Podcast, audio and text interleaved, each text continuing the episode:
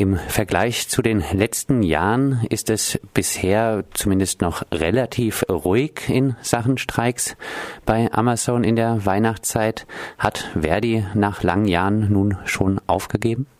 Nein, keineswegs, ganz im Gegenteil. Wir haben mehr Mitglieder als je zuvor und äh, wir sind auch wild entschlossen, weiter für einen Tarifvertrag zu kämpfen, den Amazon grundsätzlich ablehnt. Äh, sie bekämpfen die Gewerkschaft als Feindbild äh, und wir sind deswegen gezwungen, auch weiterhin zu streiken. Nur haben wir die Streiktaktik geändert und deswegen fällt es nicht mehr so auf. Die geänderte Streiktaktik besagt nun was? dass wir versuchen, nicht äh, nur Aufsehen in der Öffentlichkeit zu erregen, sondern vor allen Dingen äh, versuchen auch ähm, direkt Schaden anzurichten bei Amazon, äh, die Arbeitsorganisation ähm, entsprechend zu stören und den Ablauf. Gelingt das? Das gelingt sehr gut. Ähm, die geänderte Streiktaktik heißt, dass wir heutzutage sehr flexibel streiken. Das heißt, vor Ort wird entschieden, wann gestreikt wird und es wird danach ähm, vorgegangen, wie die Auftragslage jeweils ist. Und wenn besonders viel anliegt äh, und die Schichten vielleicht wegen Krankheit oder Urlaub gerade ausgedünnt sind, äh, dann gehen unsere Kolleginnen und Kollegen vor Ort in den Streik. Amazon setzt immer wieder auf befristete Verträge.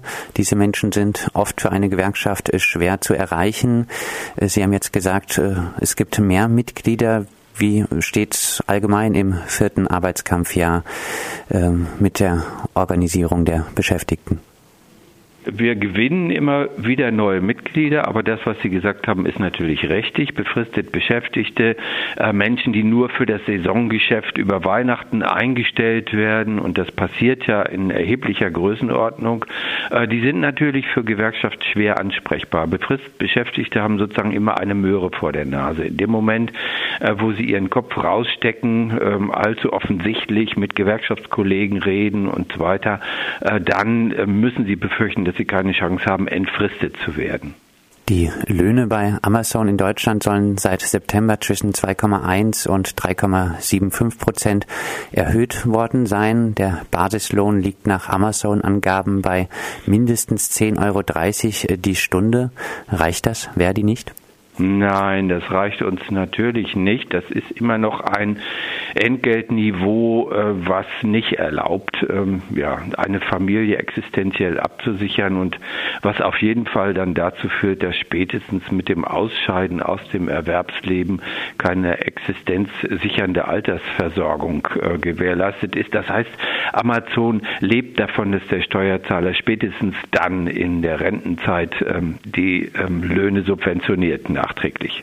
Es gab in der Vergangenheit zum Beispiel vom Streik Solidaritätsbündnis Leipzig mal den Aufruf, Produkte bei Amazon zu bestellen und dann wieder zurückschicken zu lassen, um Amazon so zu schaden. Wie steht's mit der Solidarität auch außerhalb der Amazon-Verteilzentren? Die hat in den letzten Jahren kontinuierlich zugenommen. Das ist eine der Streikfolgen. Die andere haben Sie schon erwähnt. Das sind die jährlichen Entgelterhöhungen, zu denen Amazon sich gezwungen sieht aufgrund des Drucks. Freiwillig würden sie das sicherlich gar nicht machen. Ähm, diese Solidarität hilft uns sehr. Ähm, das war nicht nur eine Aktion, sondern es sind mehrere Aktionen gewesen, allerdings mehr symbolischen Charakters. Ähm, wir haben dort ja verzeichnet, dass da Zettel reingelegt wurden. Ich äh, bestelle gerne wieder bei Amazon, wenn Amazon äh, sich mit dem Tarifvertrag äh, einverstanden erklärt und so weiter und so weiter. Das, das sind eher symbolische Aktionen. Ähm, der eigentliche Druck ähm, wird auf jeden Fall gemacht durch die Beschäftigten selber innerhalb von Amazon. Auf der Kampagnenseite von Verdi äh, für den Arbeitskampf bei Amazon war vor einiger Zeit ein Bericht über die Entmündigung der Beschäftigten durch Amazon zu lesen. Werden die Beschäftigten wirklich systematisch entmündigt? Ich glaube, das gehört zum Geschäftsmodell Amazon, wenn man so will. Das ist ein sehr tayloristisches Modell. Das heißt, die Arbeit wird in winzige Pakete eingeteilt und ähm, äh, da kommen sehr äh, niedrigwertige Arbeitsvorgänge ähm, heraus, äh, die auch gering qualifizierte erledigen können. Äh, die ganzen Arbeitsvorgänge werden in der Tat gesteuert und die Beschäftigten werden gesteuert über Computerprogramme.